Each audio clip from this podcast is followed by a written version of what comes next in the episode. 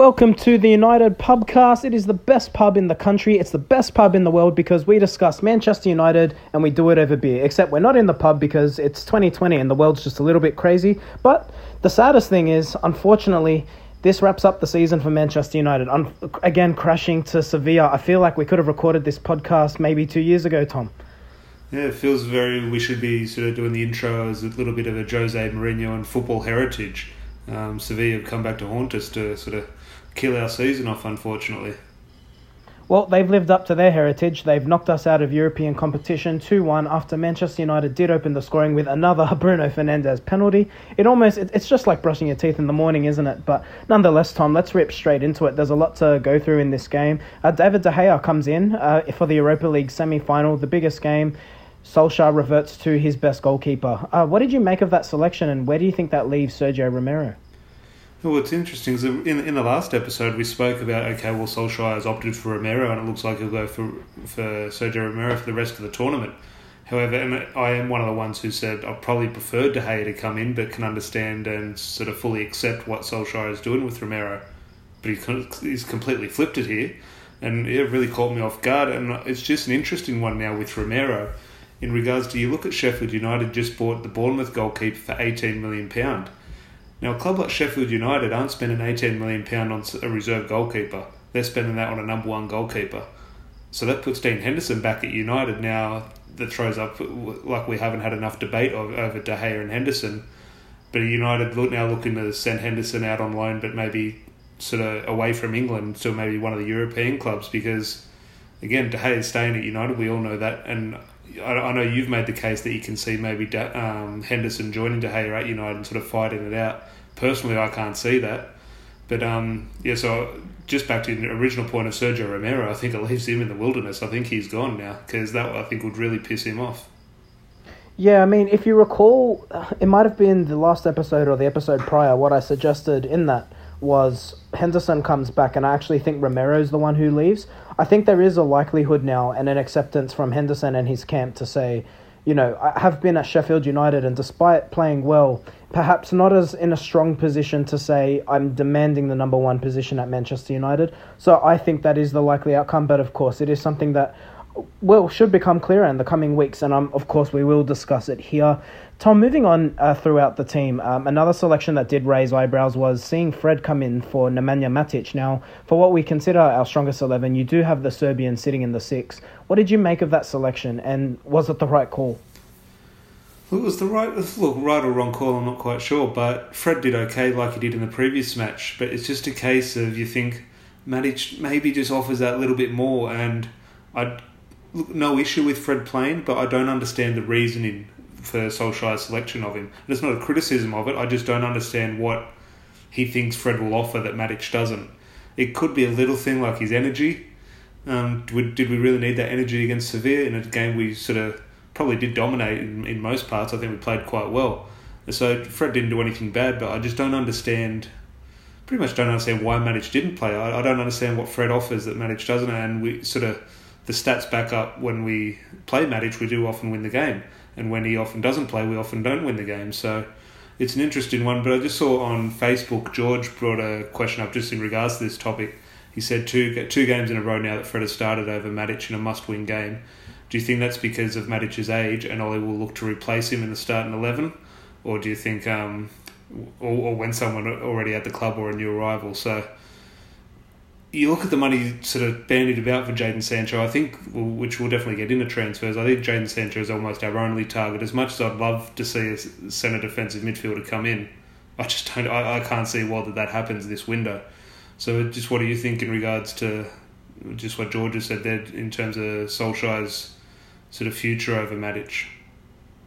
Yeah, it's a strange one. Uh, look, I, I don't think there's any case where he's looking to send him out of the club. He just signed a new deal, right? So he's definitely going to be here. But look, we've said, well, at least I have, you know, I think replacing Matic is of uh, crucial importance. Not because he's not a good player, but simply because of his age. He's got mobility issues.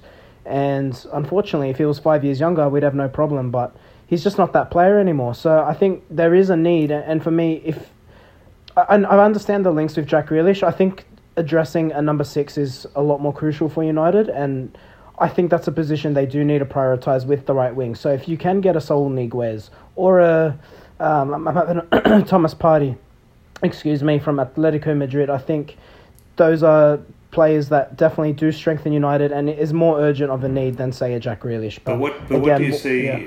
the reasoning for picking Fred over Matic is in regards to this specific game over ninety minutes? Why I do mean, you think Solskjaer has opted for him?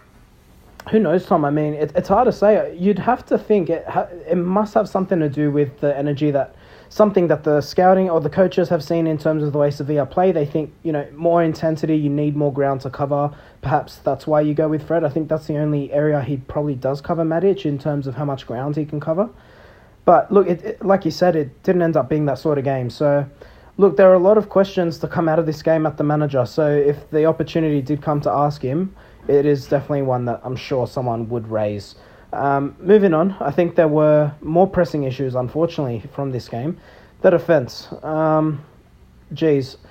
The, I mean, the first goal, Brandon Williams, yeah, you could probably say he was pulled out of position, but geez, Tom, let's go into that second goal because just a comical of errors, wasn't it? And we've seen it. It seems that every single defender has some level of fault. You could argue one player maybe had more responsibility than the others where do, where do you see this goal? Um, Lindelof, we, we've seen the now infamous footage of Bruno giving Lindelof a mouthful. What, what were your thoughts?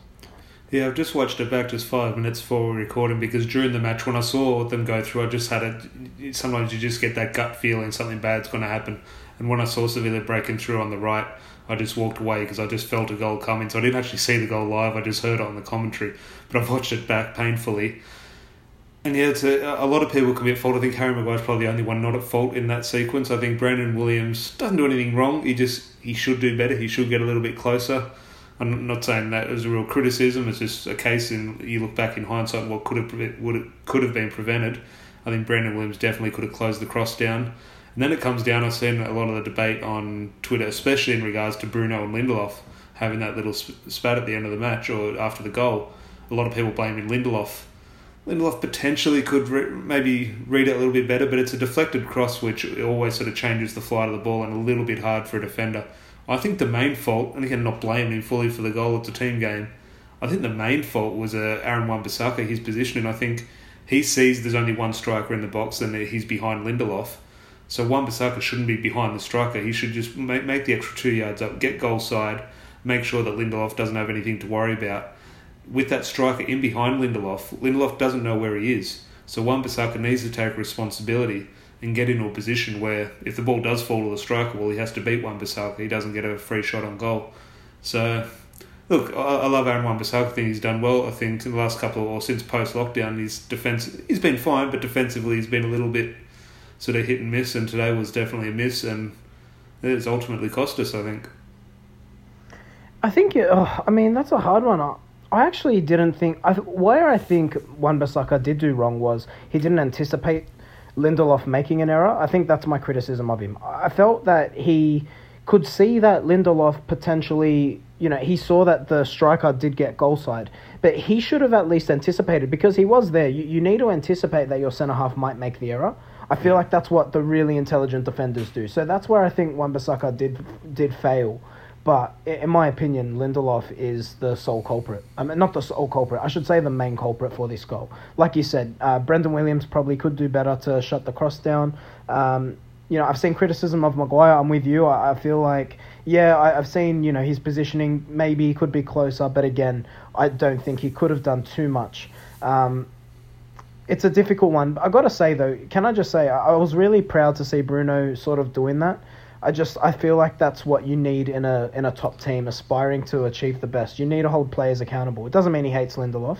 It just means that there's a high center of a high level of a caliber that we're aiming for as a club. And I, have got to say, I really enjoyed seeing that leadership out of the Portuguese. Well, I didn't see anything uh, sort of uh, sort of too serious with everyone's blown up about it and said, "Oh, this is captain material," or "This is what we need," or Lindelof shouldn't take that. He should have said this. Solskjaer needs to get control of the dressing room it's just normal. Just have the cameras sort of just picked it up. I remember when I used to play, people used to threaten each other. People threaten to kill each other uh, when we concede a goal. This is normal. It's just the ca- the cameras happen to catch this one, and I think a lot of people have said in terms of they're currently frustrated with Harry Maguire, and they've said, "Oh, Bruno Fernandes should be captain because of for some reason because he was yelling at a defender. That some for some reason people think that should be captain material. And I think Bruno Fernandes is obviously a leader, but he, and he leads in his own right. But I don't think you can have a leader who constantly makes mistakes. And I'm not saying he makes mistakes by. I'm not criticising him for it. I think that's his style of play. His style of play opens himself to, uh, to giving the ball away uh, sort of quite often throughout a match. And I don't think a captain can do that. I think a captain needs to lead by example. And if your captain's constantly giving the ball away, which is sort of by definition of a mistake, I don't think that's leading by example. And I don't agree with people who say Bruno should be captain. I think Maguire's done very well this season. Obviously, sort of there's limitations to his game, but he's come into a big club, world record transfer fee for a defender. And I think Harry Maguire's handled himself very well as captain. Um, obviously, if you had to pick a bunch of what players from world football, you'd have a different captain than Harry Maguire. But um, out of all the players we've got at the club, I'm sort of I'm pretty pleased with Harry Maguire as captain. No arguments from me there, and yeah, I'm with you. I, as much as I do like Bruno, um, you can't have a player who plays with that much risk being your captain because if he ever gives anyone grief for making an error, they can be like, well, you know, the reason we're defending is because you keep turning the ball over. So I'm, I'm I, I think, I think that's there. exactly what Lindelof's saying. He's saying, hang on, we don't have to defend if you don't give the ball away. Yeah. So Tom, um, looking at, I mean, where the criticism kind of starts with Ollie here, the substitutions. Geez, they were strange, weren't they? We we didn't see a substitution until the 86th minute, and even then, so we had Wan-Bissaka taken off for Dan James. We had Fosu Mensah coming on for Brandon Williams, and then you had Juan Mata coming on for Rashford and and we'll get into Rashford, but what did you make of the subs? Again, we've sort of touched on this. Do you just think, again, asking the question, does he have a lack of faith in his squad? I don't care if he has a lack of faith, lack of trust. You just have to risk it. Like, it's a case like if a player is putting a two out of ten performance, you have to take him off and risk it. Not, not even risk it. You have Juan Mata who's proven to be a quality footballer. A game in Europe, a European semi final, you need good footballers out on the pitch. Marcus Rashford, which we'll get into Rashford in a little bit, is an athlete. He, look, he's a good footballer, but he's not on the level of Juan Mata. And we're in the sort of we just talked about Lindelof and Bruno in terms of giving the ball away. Rashford was just giving the ball away for fun in this game, which was sort of suddenly the pressure was paying in terms of we're all sort of constantly having to go back and defend because of carelessly giving the ball away. Juan Mata's not going to do that because he's a very good footballer. He takes a lot of care with the ball. So the substitutions, I think okay, I, it's, it's Solskjaer's opinion that he doesn't trust the bench. That's fine. That's his opinion. We all have opinions on the players. But you have to put your opinion to the side and just say, hang on, this is a professional footballer, two arms, two legs. He's in the squad. I'm paying him big money. He can come on and try and fix things if things aren't working. Yeah, I mean, it's a difficult one. I, in defense of Ollie, I will say that, you know, I just I think of park football, right? And you've played the game at a good level if you don't trust your teammates, particularly when they've played in the past and you know you see that they're not playing well, it, it's almost like a, you know you want to see them come off. So I can sort of understand from Ollie's point of point of view where he's given these guys opportunities throughout the season, and you got to say the ones who have come on, with the exception of Juan Mata, who of course is a classy player, but maybe his age you got to say the rest of them haven't proven their points this season. I'd, I'd say a lot of people would tell you Dan James isn't good enough for Manchester United. I think, um, you know, the, the Fosu Mensah sub was strange to me. I don't feel like it really made a difference on the game, but make of it what you will. Um, Ighalo one I did think was a little bit strange because, you know, it's like we did bring him in in January. He was scoring goals in the Europa League, so that one was a little bit weird. Um, but, you know, look, I think it. I've seen this argument to say it's a statement to the board. I don't think that's the case. Um, but he is he he did come out a few days ago, didn't he, Ollie? And he did say, you know, we, we need to spend money. So while it wouldn't be a conscious thing during a semi-final knockout, it's clear he definitely wants some investment in the squad. So we'll definitely see how that one does play out. Well, I think um, Solskjaer should always. He's almost. He was the super sub when he used to play. You'd think he would sort of recognise the importance of changing a game, and you can't change a game when sort of the season is on the line in the 88th minute. That's not the time to change it you change it in the 58th minute or the 60th minute. And I, I understand the scores are different at that time, but yeah, um, yeah. Look, I, I love Ole Gunnar Solskjaer, and it's definitely not an Ollie out sort of comment, but he, he, takes a lot of the blame for me for this game. And Josh left a comment saying the same thing. Don't mistake this for an Ollie out argument, but um, he has to take a lot of the blame to the 85th minute, and the first substitute first substitute is made far too reactively. It's not the first time it's happened. I don't know if that's down to naivety or a sheer lack of faith in the subs we have on the bench, which is what we've talked about. But look, definitely not blaming Solskjaer for loss because we actually played quite well. I thought we played very well against Sevilla. It was just one of those days we didn't win, but I think you have to sort of mark him down for his um, decisions. There you go, Ollie. Tom's marked you down, and he is a he is a school te- he is a real PE teacher. So people want to call Ollie the PE teacher, mate. Tom knows all about that, so he's ready to replace Ollie if he's not careful. Tom, let's go into three, two, ones. Um, you don't want to go into Rashford. I've got a little bit to say about Rashford. Oh, do you? I, I don't know, man. I just I feel like I feel like we've crucified him enough. But all right, let's let rip. Well, what do you think his performance? Okay, one of the arguments is okay, Solskjaer should sub him. Of course, we, we understand that. But him as a footballer, what do you think? Because Jadon Sancho is the, obviously the heavily linked player, and hopefully we do get Jadon Sancho. It's a debate for another podcast. His future is in terms of that front three. Martial plays over Marcus Rashford. Mason Greenwood plays over Rashford in a year or two. Jadon Sancho definitely plays over Rashford. He's so careless on the ball. Like we had ten players playing out there, quite disciplined football. It came, the ball came out to left onto Rashford, and he was just playing his own thing it's like when we're playing pro clubs on FIFA and we give you the ball and you just start dribbling, just trying to make something happen, and everyone else is doing their individual jobs. And Marcus Rashford is just playing his own game. And look, there's a comment, and it's a very harsh comment, and I don't agree with it, but in the heat of the moment, thank God we didn't record this podcast 12 hours ago. But correct me if I'm wrong, or tell me I'm wrong. Rashford is Dan James with an attitude, or Dan James with an ego. Because what else does he offer when he is having a bad game and things aren't clicking for him? What does he offer the team? And I love Marcus Rashford. It's hard saying this, but we have to be honest. All right. Uh, this is what I will say about Marcus Rashford. I think he had an unreal start to the season. Okay, I think he dipped off a little bit when Martial came out of the side, and I think once uh, the Frenchman did return, we saw a, a peak in Rashford's performances. In fact, I'd say it's the best we've seen from him at Manchester United. He was re- having an unbelievable goal return. He then unfortunately suffers a bad back injury, a, a fracture, a, a stress fracture. He's been out for a couple months. Football goes into suspension. He gets six months off in total, and gets and and well about five months, let's say, and then he comes back into the side. Am I right in saying the Bournemouth game was probably the only uh, the only match where he really performed well. Do, would you agree with that? Look, it's look. I forget all the individual games. I know he did very, he did play very well in that game, but it's just.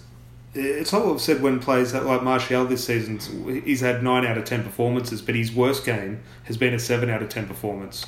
Rashford has all the attributes in the world to give out sort of 10 out of 10 moments, but if he's not 10 out of 10, he's 2 out of 10 and yeah. he's got all the yeah. ability in the world, but he's just like I said with prayer at the start of the season, decision making of a donut. He just gets the ball, and he's in his own world. He just, I, I think he believes his own hype. And again, I love the stuff that he does off the field, but it just looks like everything's come to him a little bit too soon, and he's starting to believe his own hype, in my opinion. Yeah, look, what I will say is, and, and the point I wanted to make was as you said, he does have all the talent in the world. Yes, his decision making needs work. I think Ollie needs to take a little bit of the blame for Rashford's performance. And the reason I say that is he is being deployed in a different way. If anyone's noticed, the way he was playing prior to his injury versus now is completely different. He's playing a playmaker role now where he's sort of hugging the the hugging the sideline. I think Luke Shaw being out has also impacted him. I don't think Brandon Williams has played extremely well since he's come back into the side the last point I do want to make is it was an injury that I think was his first big injury in his career.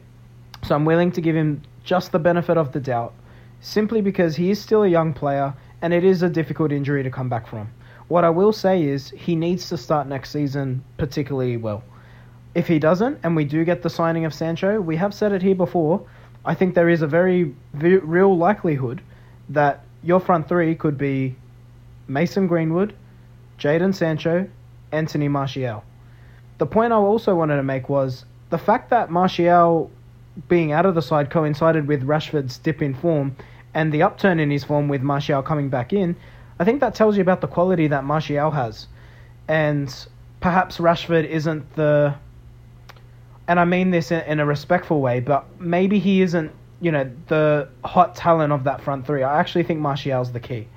So yeah, we'll see how it plays out. But I, I, would you agree with me to say next season the look, start I- is I'm crucial? potentially a little bit harsh. Maybe it's in the heat of the moment, and it's a competition I definitely did want to win. And Rashford, his performance was quite bad, and it just uh, ate up at me a little bit.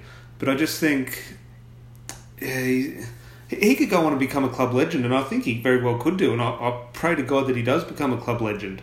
But I think we do need to maybe sort of understand and sort of accept what he will be as a footballer. We can't expect uh, Marcus Rashford to be a superstar because he's not going to be that. Because you see the likes of Mason Greenwood, Jadon Sancho, Anthony Martial have so many bows to their game. Marcus Rashford has one, and that one needs to click. And um, again, I don't want to sound too harsh on it because all those factors you did mention the injury, um, the teammates in terms of linking up with Anthony Martial. He's still very young, so he obviously will improve. I think Solskjaer hasn't handled him fantastically since Solskjaer has sort of come into the club. And I remember last year playing through injury as well. So maybe a little bit harsh on Rashford, but yeah, definitely he has to watch his place if Jadon Sancho comes in because I don't see a spot in the team for him. Well, geez, Tom's made the call here, guys. Marcus Rashford will not be world class. It's. I'm not saying I disagree with you, or I agree with you, but it is a bold call. No, no, not at all. How many world class players are there in world football, right? Yeah. But you know, I think a lot of people do sort of sit on that fence of he'll either be elite or he's sort of lukewarm, and you know maybe he maybe his ceiling is a squad player for Manchester United. But look, I'm sure it's something we can rip into and something that a talking point that will come out of this podcast. Tom, uh, let's go on to our three two ones. Yeah, three, two, ones. I'm trying to think. Maybe Bruno for me for three. A little bit hard this one. Yeah, it is, isn't it? Um, you know, we actually created opportunities in this game. We, we played well. Like- it was weird. We played well. Yeah. Um, Yeah. I'd say I thought Bruno, Pogba deserves the three points, mate. I actually thought Pogba played really well today. Yeah, I- I'd Bruno and Pogba fl- flipping between them between three and two. So as the host, I'll let you choose. Look, I, I will say Pogba. I just think that the way he was on the ball, again, very composed, and again, we'll, we will talk about next season, obviously, over the next few weeks, but we need to define a system that deploys Pogba further forward. I think he's just so talented and has unbelievable vision and just the ability he has. It's just a waste to have him so deep. I know he, and again, he played well today. He kept the ball ticking over. I feel like that's something, again, that Fred doesn't have. So that's something Pogba did do well. So I would give it a Pogba. I, I- just, yeah, I think he's. I just I thought he was the best player on the pitch, and but by all means, to how he sort of stumbled into this is, no one was really brilliant. I think he was the best out of a bad bunch. Yeah, well, I think they're okay. Pogba for three and Bruno for two because if you're going to play well, you need your midfield to play well. And I thought Pogba and Bruno both did well, and it's sort of the team did well. We created chances on another day. We win that game four or five one, and we're thinking vintage United were favourites for the Europa League on Saturday morning Sydney time. Um, just one of those things that wasn't meant to be.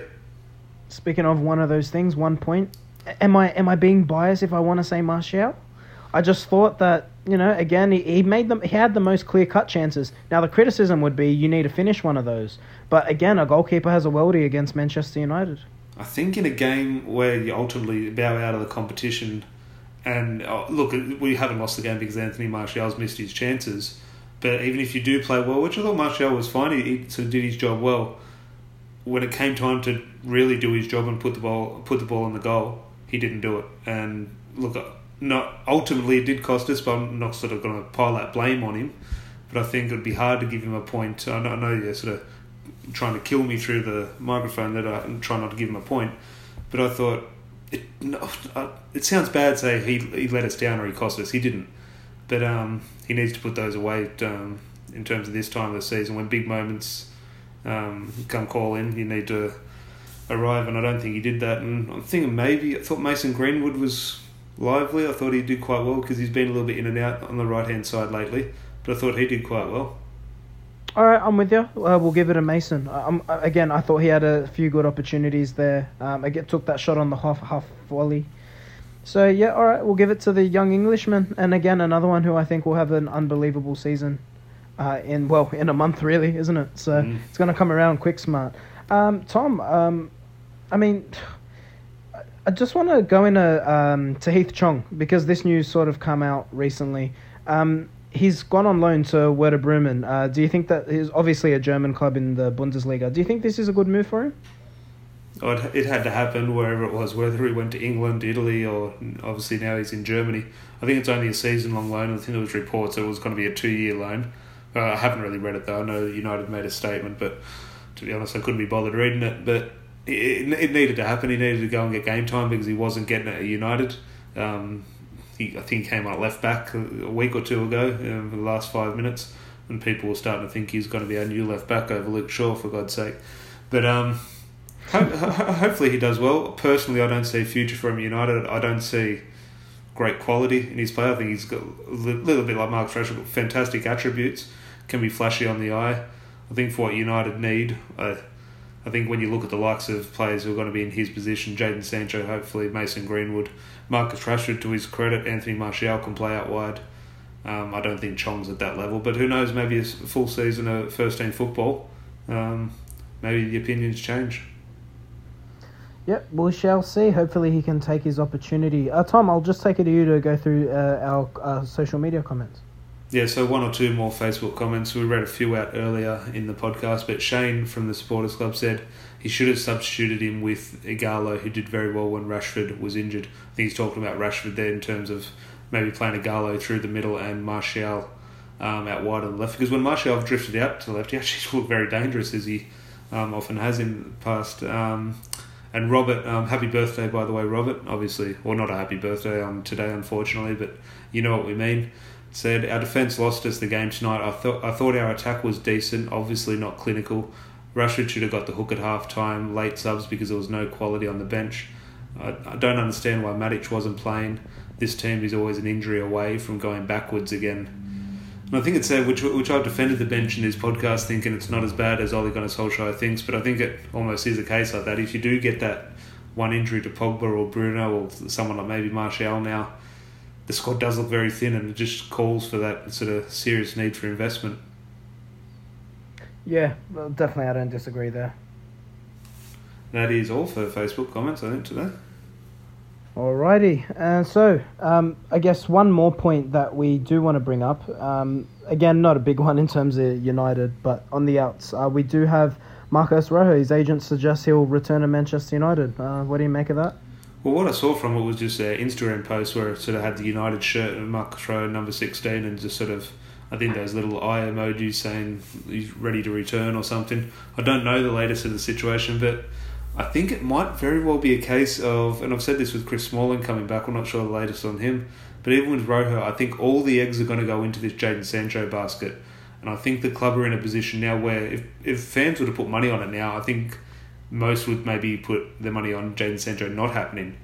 Um, it's definitely a lot of twists and turns to come, but I think United are now in a position where they understand the fan what the fans' backlash will be, and United is so sort of heavily invested in good PR at the moment.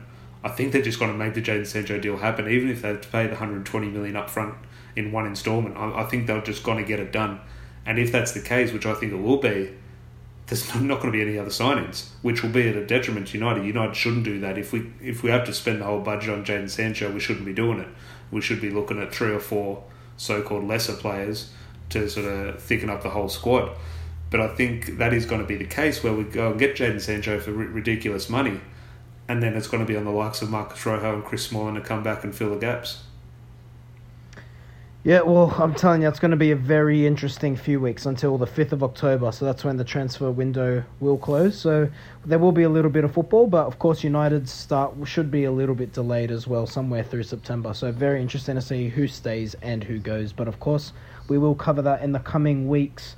So before we wrap up, I just want to give you guys a basically a, a tip to say what will be happening over the next well the next episode. So as you know, we do our three two ones because we've been putting together our Pubcast Awards. So in that next episode to come out later this week, uh, we will go through who the player of the season, well, the Pubcast player of the season was. Um, and then we'll obviously go through, you know, the maybe the top five or so, or you know, through the squad, and just say that player's best moments, what's yet to come from them, uh, worst player, etc. So look forward to that and uh, going through going through the players' seasons and having a little look back. And of course, any other news that pops up, we will definitely be with you. Tom, that's a good place to leave the podcast. I think. Yeah, no, I've heard a little rumour that I think Juan Mata was leading the votes in the Podcast Player of the Year awards. Yeah, I think that was in your dreams, my friend. Then you woke up. So, again, thank you for joining us. Please make sure to give us a five star review because that means more people can join us in the pub. Thank you as always for listening, and we'll catch you in the next one. Cheers. Cheers.